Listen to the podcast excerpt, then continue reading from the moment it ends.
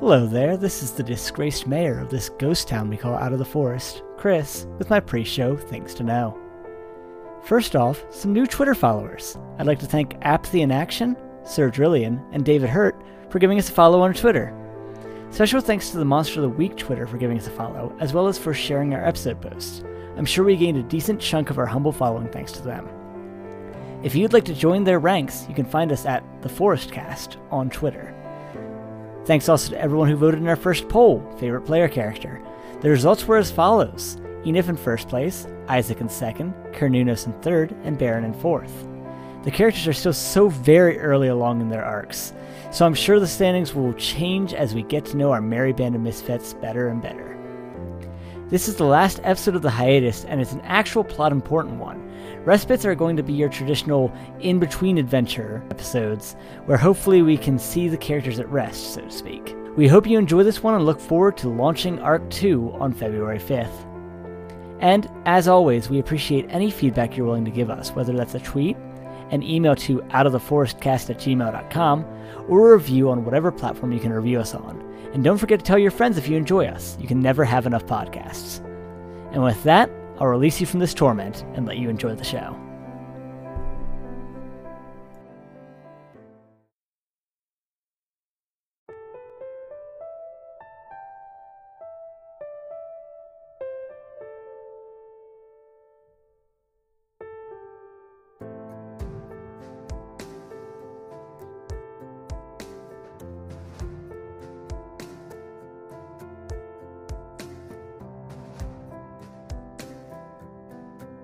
Hello and welcome to Out of the Forest, an actual play podcast about a bunch of tired adults that are happy they're finished their first arc.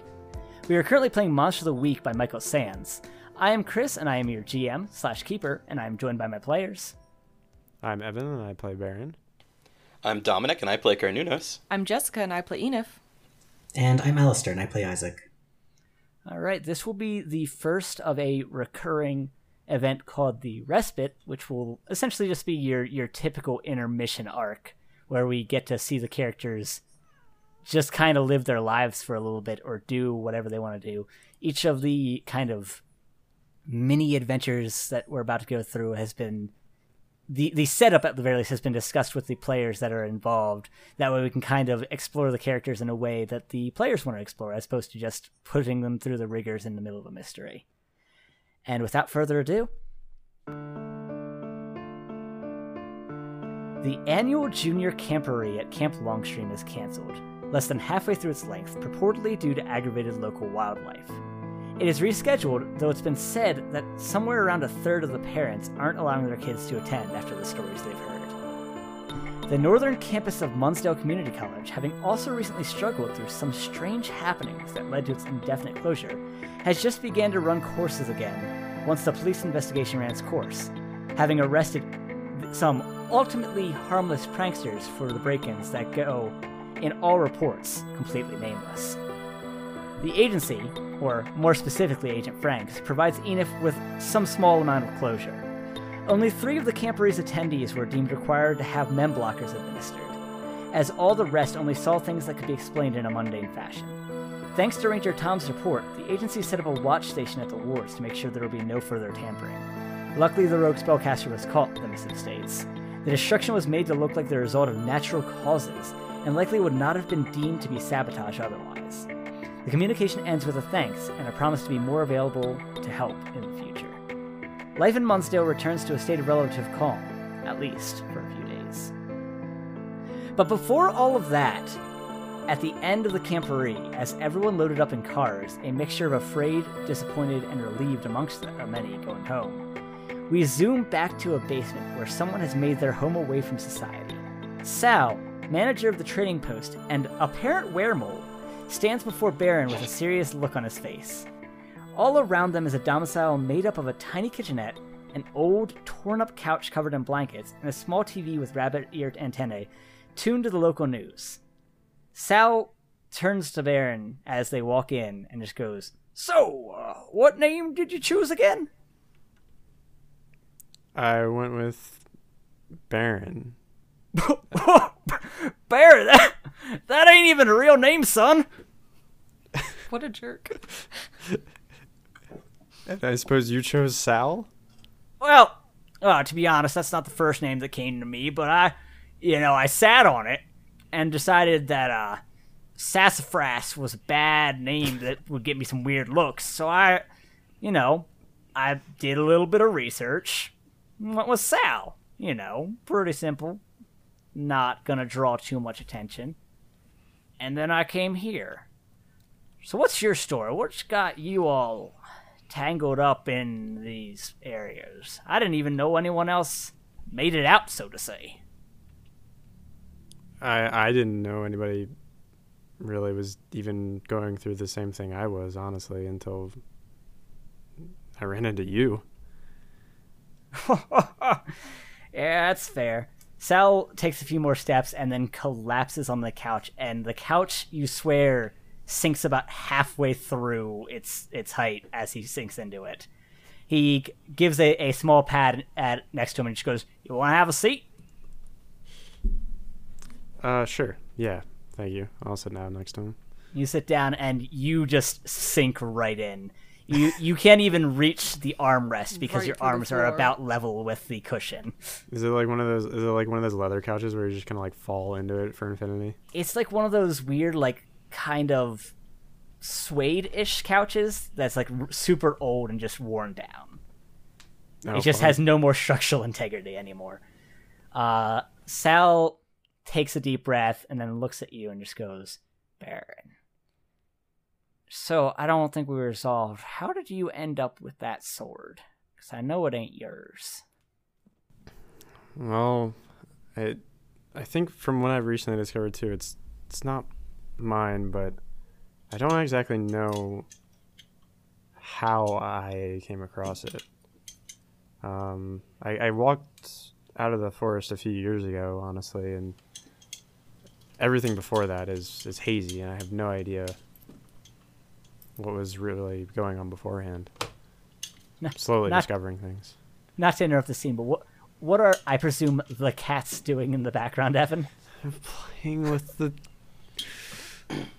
freaking blinds. All right, so Baron just went over the fact that like he can't really remember much, but knows that the sword has come to his possession. And he's been trying to figure it out. Um, and Sal uh, responds to that. Yeah, I don't, I don't think we were meant to be doing this per se. So I don't think our minds are built to be human and r- remember being a monster at the same time. So you, so you think we're technically human? now? Oh, oh no, absolutely not. I think we're trying to be. I, th- I think we're uh. mostly pretending.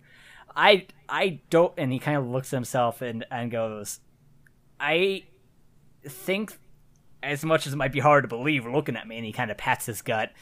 I think this is how we want to want ourselves to be. I think this is our our attempt to not be monsters. I I think we are monsters through and through though. That's why I unlike you it seems trying to stay away from people for the most part. Stick stick to my uh, little trading post out on the edge of the woods where I only have to see uh, large groups maybe once a year.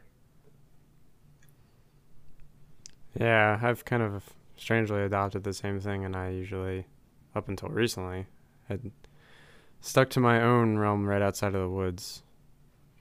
So That's fair. I mean, if it's not too presumptuous, uh, you you hear the voice too, don't you?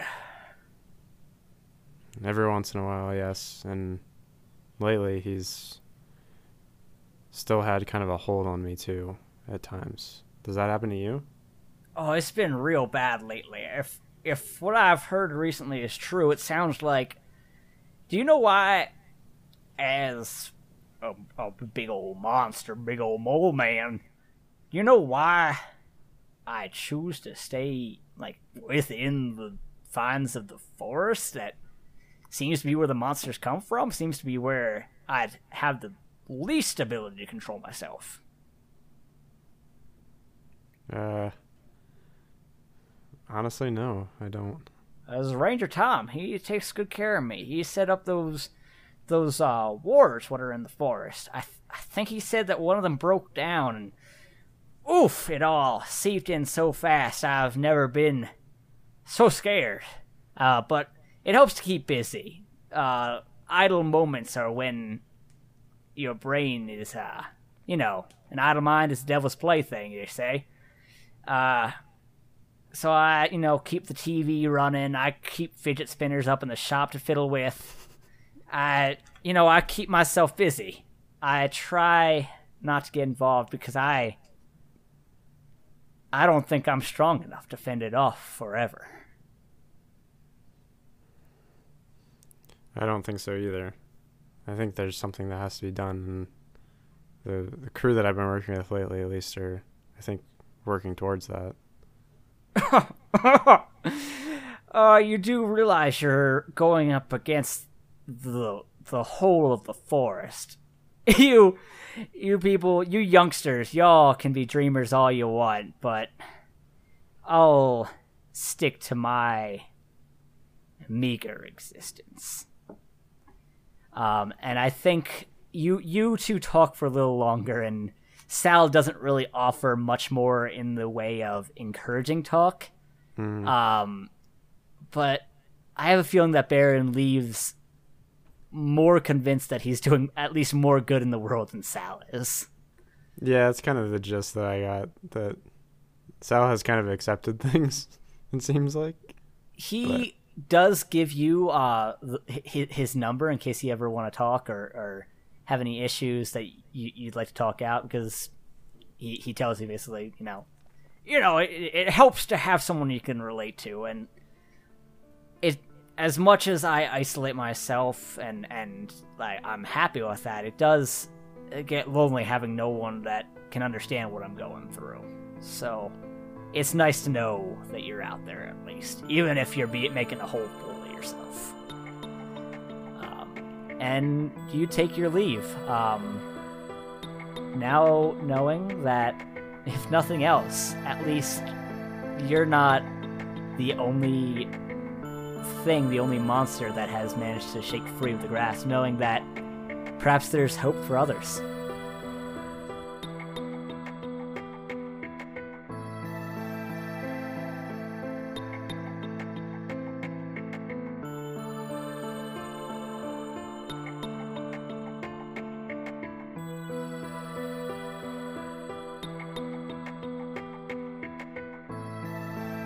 It is the third day of classes before Isaac gets up the will to attend any. And even then, he is hardly paying attention, zoning out for minutes on end. Life and death struggles and killing were all things that someone Isaac's age has typically only read about. But he's been thrust into a world more chaotic than anything he could have imagined. A world he's learning he's always been a part of, hidden by a thin veil of rigorously enforced secrecy. About a minute passes after class ends before Isaac recognizes it's time to go, and he packs up and heads out. He is shaken from his latest reverie by Iris. Isn't that Seema? Where? Uh, you look up and Iris is pointing, and in the crowd of students kind of milling out of their classes, not the class you were just in, because obviously, even in your state, you would have noticed her. You see Seema, a uh, bag strapped over her shoulder, uh, looking down at her phone as she, she mills her way uh, through the school's halls. Oh, yeah, yeah, I guess it is. Um, I, I guess I could go over and, and talk to her. Um, Yeah, don't don't you still need to give her axe back? I do. I've been hanging on to it. Um, I just really haven't had the energy to go hunt her down. Yeah, I'll, I'll go see if I can catch up with her. after a little bit of, of weaving through the crowd and almost losing her a couple of times, and the the bun- bunched up groups of kids uh, making their way out of their various classes that, for some reason, this college has deemed will run on the same exact schedule and all end at the exact same time. Uh, you do uh, catch Seema. Uh, do you just call out her name? Yeah, Seema, hey. She is startled a little bit, looks up from her phone, and quickly uh, puts it to sleep and tosses it in her pocket and turns around and gives you a look and just goes, uh, "Oh, oh, it's uh, um, Isaac, right? Or was it Brian? I Yeah, no, no. I, Isaac is fine. Um, yeah, I remember from from the camporee this weekend. Yeah, you were uh you wandered off and were chased by a wolf and I had to scare it off, I think. Yeah, you did a, a pretty good job um, helping us out. Thank you. Yeah, how how have you been? I, things got a little hectic at the end there. I uh I don't remember a lot of the the last half a day of the 24 hour ch- camporee. Oh, mm, yeah, yeah, you're right. It got a little bit blurry um, towards the end there.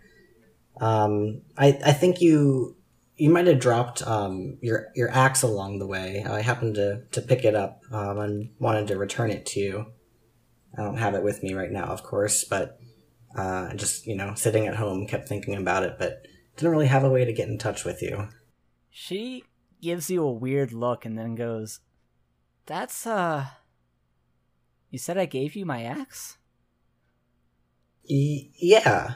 Um, Maybe Well, again, it was a kind of a you know blurry moment, so maybe you don't quite remember. But No, you, I I uh I still have my axe, but it's weird that you say that cuz I I had the the weirdest dream the the, the night that that I stayed uh at the camporee where I gave you my axe to help fight off this weird like demon wolf. So it's really strange that you did we just have like the same dream? yeah, super weird. Shared dreaming. I heard it's a thing. Um, you said you have your axe still. Yeah, I think I uh I must have dropped it, but um one of the the the uh animal control people that came through at the end there found it and, and, and returned it to me. Um so I like I did lose it for a little bit, but I've I've already got it back. Oh, um, maybe I'm mistaken then. Maybe it it belongs to someone else. Uh. okay, well, good to see you. She she uh gives you a, a, a warm smile and nods and goes, Good to see you too, Isaac. Maybe I'll uh see you around the campus now that classes are finally back on. Yeah, yeah, that'd be nice. and she gives you like a little peace sign and then uh makes her way back out uh, down the hall and you you see her make her way out of the college and uh, iris kind of floats up next to you and goes that was she she uh didn't remember it well she did but she didn't I know I have her axe. I mean she said it was she got her axe back from animal control experts, but the only officials we saw were th- those agents. So maybe they gave her a fake one. maybe to try to help wrap up the the the memory loss of it to kind of you know button up the rest of the mystery so she doesn't question anything Yeah, they certainly seem pretty interested in making sure no one questions anything. okay but i still have her axe i don't really know what to do with it now i Uh, mean I mean, that was like I don't I don't know. Um, Baron's got that sword. Cornelius has got his whip. Enif's got their um, magic missiles. So maybe you just have an axe now. I, I guess i do i mean it's better than nothing Seema did do some pretty decent damage to the wolf when she you know saved us so And I threw it. and you did throw it. We we threw it together. Yeah. So maybe maybe we'll since I've already like threw it, I'll I'll have a little better job next time helping you throw an axe. Okay, And she sort of like, sort of like strikes a pose. that's cute. All right, we'll we'll become axe throwers then. Um, Of all the things. of all the love things, yeah, we'll keep it. It'll it'll be our weapon, and maybe we can do some damage next time. Yeah, Team Axe Ghost, and she holds up her hand for a high five. I look around. Is anyone looking at me? No, most people are trying to make their way out of class. All right, I'll do a uh, kind of subtle air high five that probably just you know passes right through. It actually pats her lightly. There's like slight resistance before your hand passes through, as you've been steadily establishing this connection with Iris. Aw, that works. Team Max Ghost. She goes, "Are uh, as you you two kind of make your way back through the hall and and head out front to kind of make your way to the bus stop to catch the bus back to your apartment. Uh, Iris kind of is quiet for a little bit and then goes, uh, "Isaac, are are you okay?" That is a hard question to answer, Iris. Is it? I mean, it's yes, yes or no. Are you all I will be okay. I'm. It's a lot to process right now. I'm still working through everything that happened this weekend. That's nothing that I've ever experienced before could have prepared me for seeing a, a real person die as a result of maybe indirectly, but my actions. Um, Iris, if if you don't mind my asking, what is it like to die? there is a a long pause and Iris's eyes go very wide and you notice as you look at her um and this time you kind of recognize it being a, a sign of her sort of influence on you all to your perception all the lights on campus go out you can still see the lights but they seem to no longer have any effect and you are just it's it's dark out. It, this was a, a you you were just getting out of like a late like eight o'clock class, uh, and it is just pitch black except for the moon out now, um, and you hear the sounds of choking. You hear the, the sounds of rushing water and and, and gasping breath and, and just ch- choking uh, sobs and and then you don't hear anything for a few seconds. Everything goes pitch black, and then you you blink a couple times, and the light steadily comes back. And Iris looks down at you with wide, confused eyes, and just goes, uh, "I'm I'm sorry, Iris. What? Uh, Isaac? What? I'm so- What did you say?" I said, let's go home. It's been a long day, a long past couple of days. I think we could both use some rest. Okay, that that sounds good. And the two of you make your way uh, to the bus and, and wait for it to arrive to ferry you home. Your issues and concerns not really addressed at all, and perhaps even less comfortable with the situations you're in than you were previously.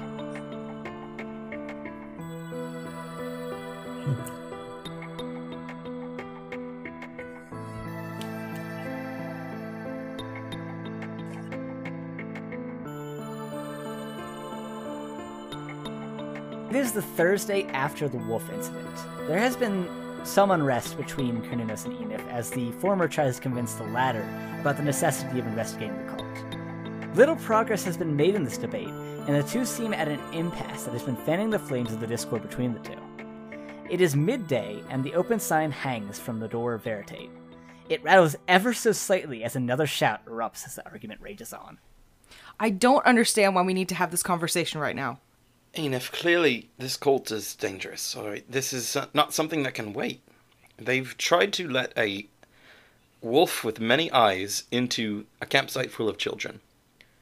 I just I've done so much to try and escape them and to stay here away from them. Why can't we just leave it alone for a little bit? Because clearly they're going to try something again. Look, here's here's the, the the thing is I can just go in there and take care of it.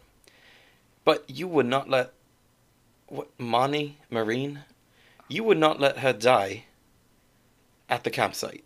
So clearly there's something going on here. They're still people.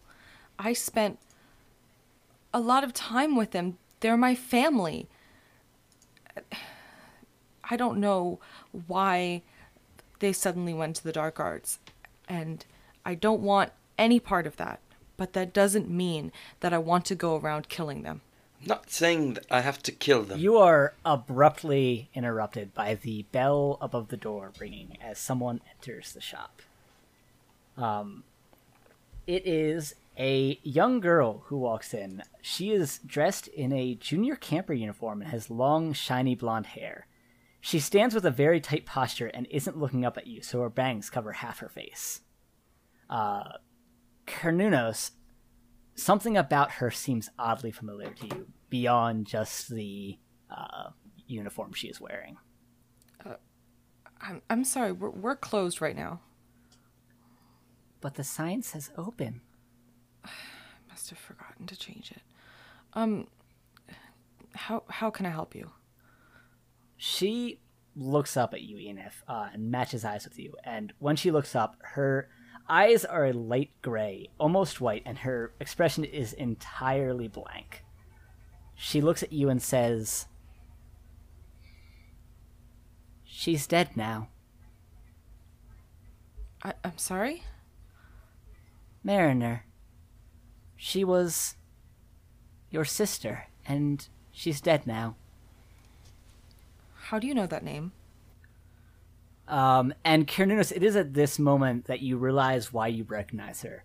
This was, uh, as far as things were told, um, thanks to, to Isaac's uh, investigation, Mariner's daughter.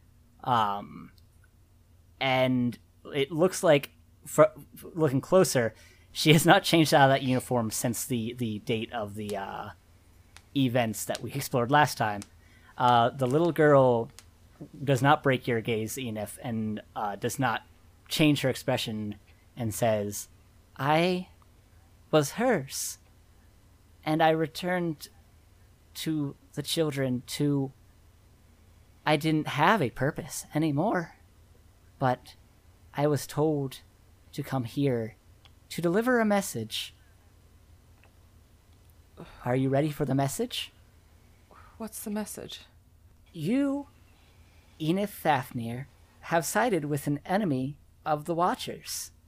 And while originally the plan was, thanks to some proponents of yours amongst the children, was just to excommunicate you and leave you be, you have now been branded a heretic and will be treated as such. And before any response can be made to that, she says, That is the message, and she turns around and leaves the store.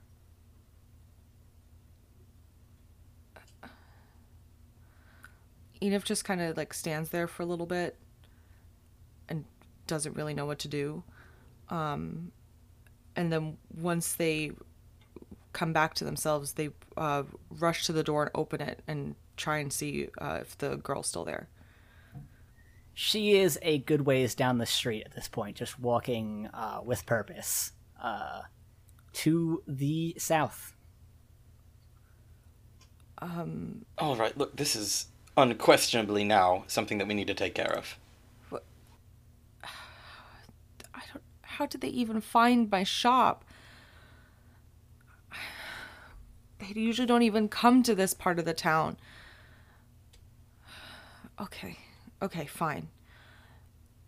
If I take you to one of the smaller places that I know about, and just we can look and don't interact with anybody, just look for a little bit. Will that be okay? It's a good start, certainly. Okay. All right. Um, there is a small uh, encampment um, on the south side of the forest um, where a few of the members should still live. We can head there. and the two of you uh, gather some small amount of supplies and board public transport to get to as close to this uh, small encampment as you can. It takes a little bit of extra walking after you get off the, the last bus that gets as close as you can get there, uh, but eventually you arrive far enough from the encampment that you can kind of decide what to do next, uh, but close enough that you know there's a clear route to get there. You see a few uh, what look to be um, handmade huts uh, set up in a small field just before the edge of the southern section of the forest. And you see a few people wearing what looks like hand knit clothes of, of cloth and leathers, as well as a, a few small plots of land growing um, a variety of crops. What do you do? Okay, wait. We we can't get too close. They'll notice us. Um, what are they doing out here in the forest? Why would they be here? They want to be closer to the forest. Um, our the cult elders believed that the closer you were to the forest, the stronger your magic was. So that's where they live. All right. Well, at least that means it'll be easy to track. Is this just a commune? Mm, this is one of many communes. So there's um, a few smaller ones, and there's uh, one large one where the elders stay. Um, a few smaller groups usually break off and make their own. It would be too obvious if there was, uh, you know, lots of people staying in one place. Uh, they try to take up as little space as they have to. How many of the cult? How many people are in this cult? I don't know how many are in there now, but when I was still a part of it, maybe almost 100, I would say. You're joking. Is that a. That's a lot of people who are dedicated to stopping us. There's only four of us, Enif. When I was a part of it, um, we wouldn't really get new members very often. Um, new new members would um, come to us willingly and be reborn. Um, I don't know how they're recruiting members now. It could be larger now or smaller. Clearly, they're recruiting children. Has that been the case before? No.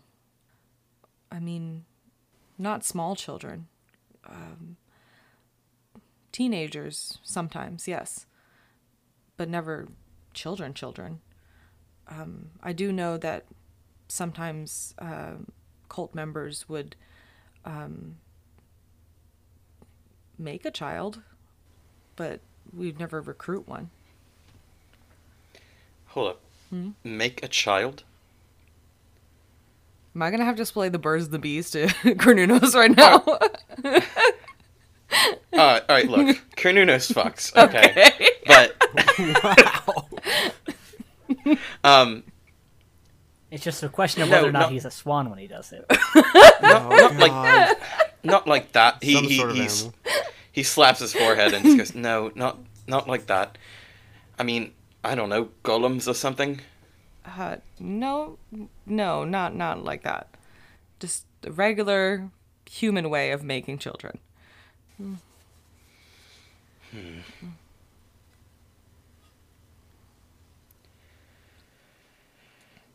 Well, this is definitely something we need to keep a close eye on. We're gonna have to take some notes, I suppose. Well, at least they're in the forest. It'll be easy enough for me to get here. Can you show me the other encampments? I I guess I can I can point them out, but again, I'm not sure if they'll even be there anymore or if they've moved. A lot has changed since I left. Evidently. All right, and uh, so Enif takes Cernunnos and guides him to the locations where they expect, or at least where they once knew the encampments to be. Some of them are still there; others have since moved, leaving nothing but uh, crushed grass behind in the wake of tearing down the huts that they live in. Um, and eventually, Cernunnos has a list of locations of the encampments uh, and him and Enif head back to ruminate on all that they've learned.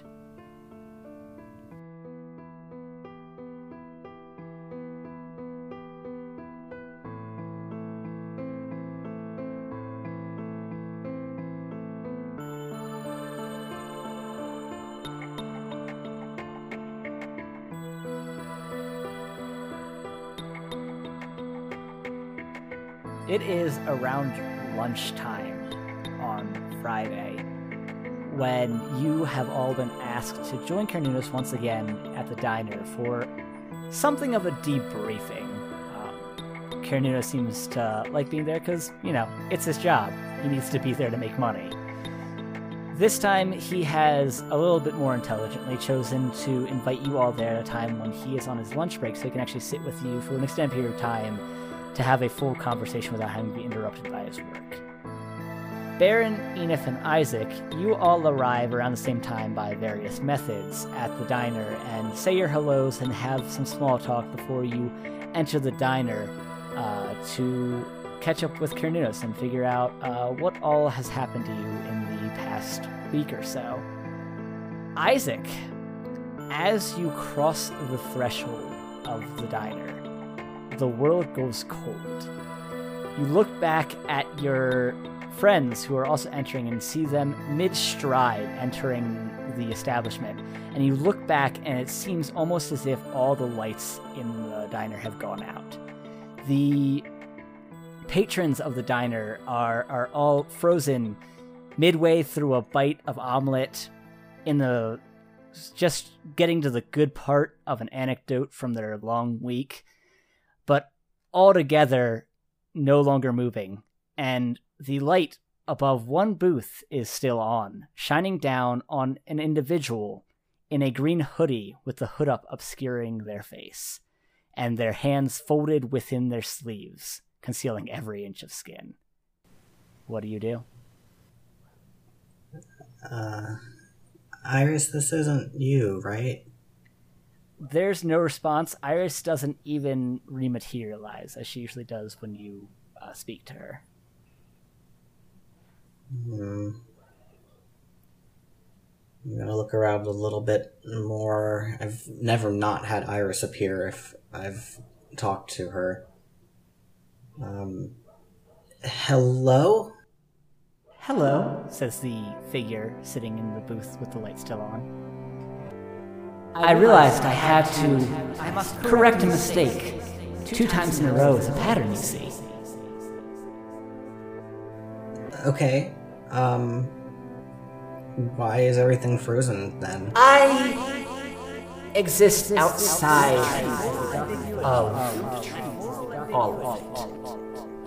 While I am here, nothing significant can happen. That's oddly reassuring. Um, what mistake did you have to fix? I told you, two times is a pattern. I did not mean to establish.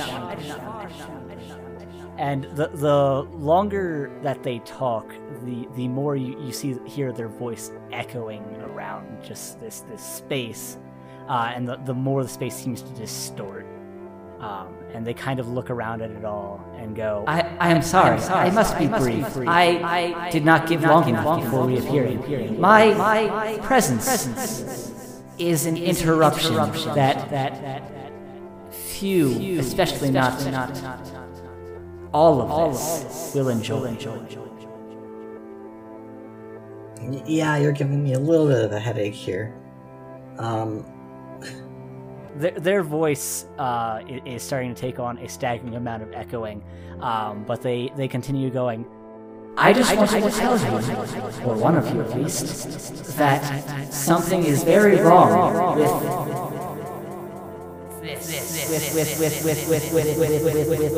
And then suddenly they're gone, and Baron and Enif have sat down at that booth where they were sitting moments ago and Enif is giving you a concerned look as you kind of stand by the door of the diner. Isaac, are you okay? uh, yeah, I, um, I'm sorry, um, I just, there was someone in the, in the booth over there I was talking to, What are you talking about? um, I don't, I don't know. It, wait, um, Enif, back at the camp, you said that there was someone in a green hoodie that you talked to and then they just disappeared, right? Moral. Moral? I might have just seen them. You saw Moral? And it is at this point that Cernunnos comes out of the back and joins the group. Hello, everyone. Glad you could make it. Hi. Um, Coffee? a tea I'll- for I'll me, take some. thanks. All right, I'll be right back. I'm still kind of trying to figure this out. I didn't get their name. What did they say to you?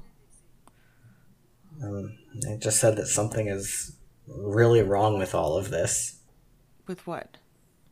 I, I'm not really sure. Um, the city, the environment, the forest, the situation. Yeah, there's definitely something wrong with all of this. Um, and then uh, Cernunnos comes back uh, empty handed. Uh, behind him is uh, Barb, the other employee of Mr. Dotreeve's diner, uh, carrying a, a platter of the, the drinks he requested, uh, kind of speaking to Cernunnos. And as you arrive, Eve, uh, you hear say, Now, I told you, when you have a break, you gotta take Your friends are here. What are you doing trying to serve them? Just get, get in that booth and let me serve you. All right, all right. Thank you, Bob. I appreciate it. All right. Can I can I take y'all's orders? And she she pulls out her notepad. Um, or or did you need some more time with the menu? Um, I'm not particularly hungry. I'll just uh, have some lemonade, please. All right, one lemonade. Anyone else, or should I just come back? Do you guys still have that Bet's Big Breakfast? Oh, the triple B. Uh, the cook will hate you, but I can get one of those out to you. Oh, it'd be great if you could. Of course, sugar. I'll be right back. Uh, unless anyone else needs anything pressing, uh, just tea for me, thanks. you got it. And she writes that all down and, and makes her way back to or towards a couple other tables, takes their orders, and makes her way back to the kitchen. And much like last time, as you, you kind of hear vaguely in the back her, her say, Bet's Big Breakfast, you hear, "Ugh," from the cook. It's one big breakfast. I'll tell you it's what. Bet's Big Breakfast. What every growing It's- boy it's- needs It's basically all three meals of the day.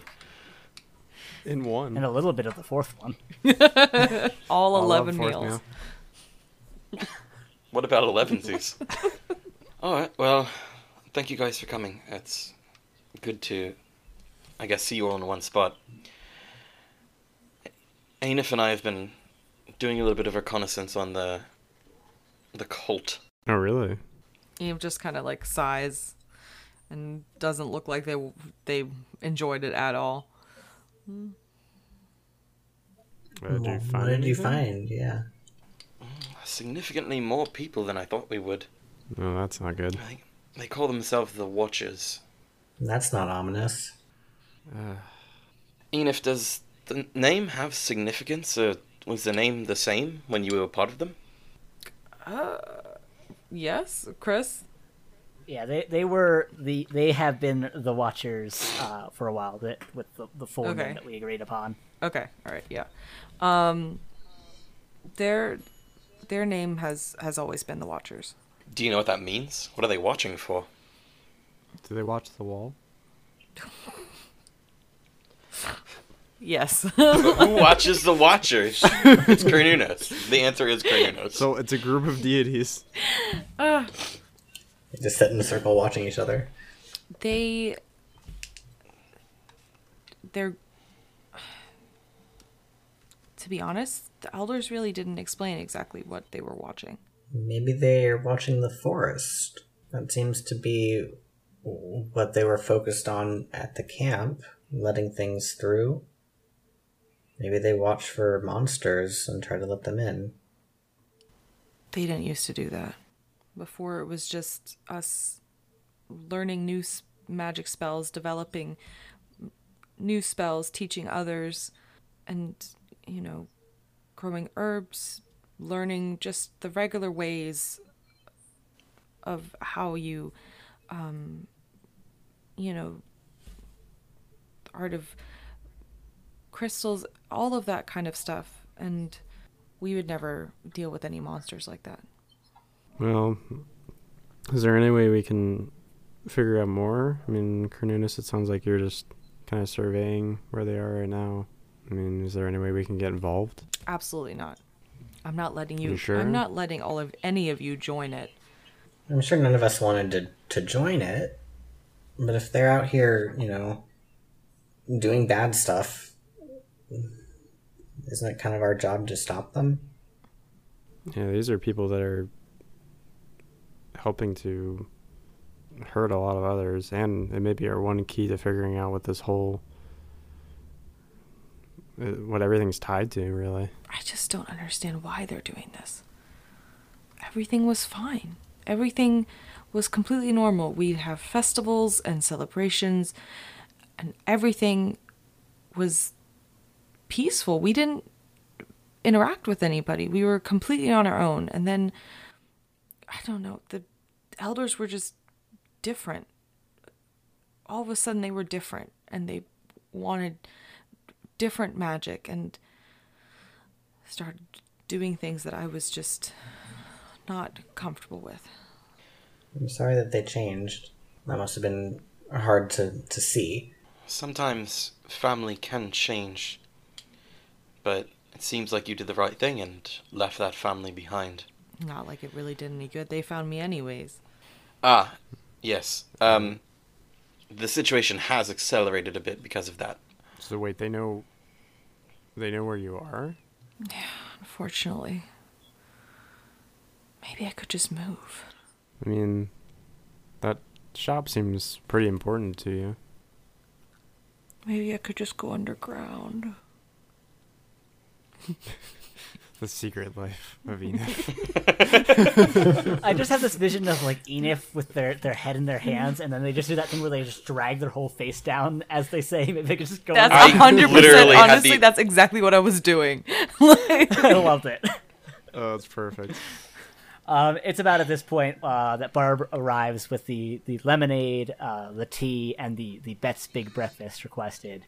Uh, which and is like which i'm imagining is you know like one of those giant platters they bring to you at restaurants with like five plates on it like that's all of baron's breakfast is that giant I platter think it's, It's like I think a- it's the whole table, right? It takes up the it's whole pretty. table. It is a big breakfast. It's Um, the whole I- table I, have got full of this vision in my head where it's got like this um like custom made like metal rack that has like arms that go out that have extra plates. oh my god Oh yeah, no, like like a tower kind of. a she puts place. it down It- and just goes. I actually had the uh, the chef cook up a little bit extra of each of the bits. Uh, since none of the rest of you ordered any food, he can kind of pick at with. And you look like a man with a healthy appetite, so I'm sure you'll eat most of it on your own. But I didn't want to deprive the rest of y'all. I'll uh I'll put it on Cernunnos' tab, and she winks at Cernunnos and uh heads back through the the. baron's gonna eat it all by himself I, I, It- I think Baron it has- like it has already- both sausage links and patties. Oh my it's like it's crazy. Uh, I As- think, like before she has left, he's already somehow like in the blink of an eye consumed one of the plates of sausages. it's all the, the it's just like, goodness of a girl." grand sandwich but on plates He he he slurped them up like Scooby Doo. like vacuum, just inhaled them. It's a patrick vacuum As you Yep, all exactly- watch Agog as Baron just devours these plates. Uh, every once in a while, Good SAT word. trying to like reach in and grab just a little piece of bacon or a little bit of um, uh, pota- uh, uh, fried potatoes, just in between his his his just shoveling of food. Uh, and kind of have a little bit more of a lighthearted time as you, you enjoy this breakfast and let the worries of your dire mission uh, wash away for maybe just a little bit of a while. The camera pans up through the roof of the diner and up to the sun, shining brightly in the sky. We linger for only a moment before panning back down to a field at the edge of the forest, dotted with modest handmade huts. Amongst the people milling about this makeshift village, a young girl with blonde hair and a junior camper uniform makes her way into one of the larger huts. Inside the hut, the girl approaches a robed figure sitting behind a roughly made table, reviewing notes scattered about. The robed figure looks up, their long, dark hair scattering away from their face, and seems pleased to see the girl. The message has been delivered. Enif Fafnir is officially declared heretic for their aid and abettal in the death of Mariner. Very good. Now about your report. You said one of their allies was tied to a spirit? Yes. Mariner confirmed. Male, early twenties, nervous, bound to the spirit of a young girl. Excellent. It is time to tip the scales back to their natural state. You may rest. And with that, the young girl's eyes go wide and her body goes slack. A stout man near the door catches her as she falls. The robed figure looks back at their notes and tells the man, Go ahead and put her with the rest of the homunculi. We have work to do.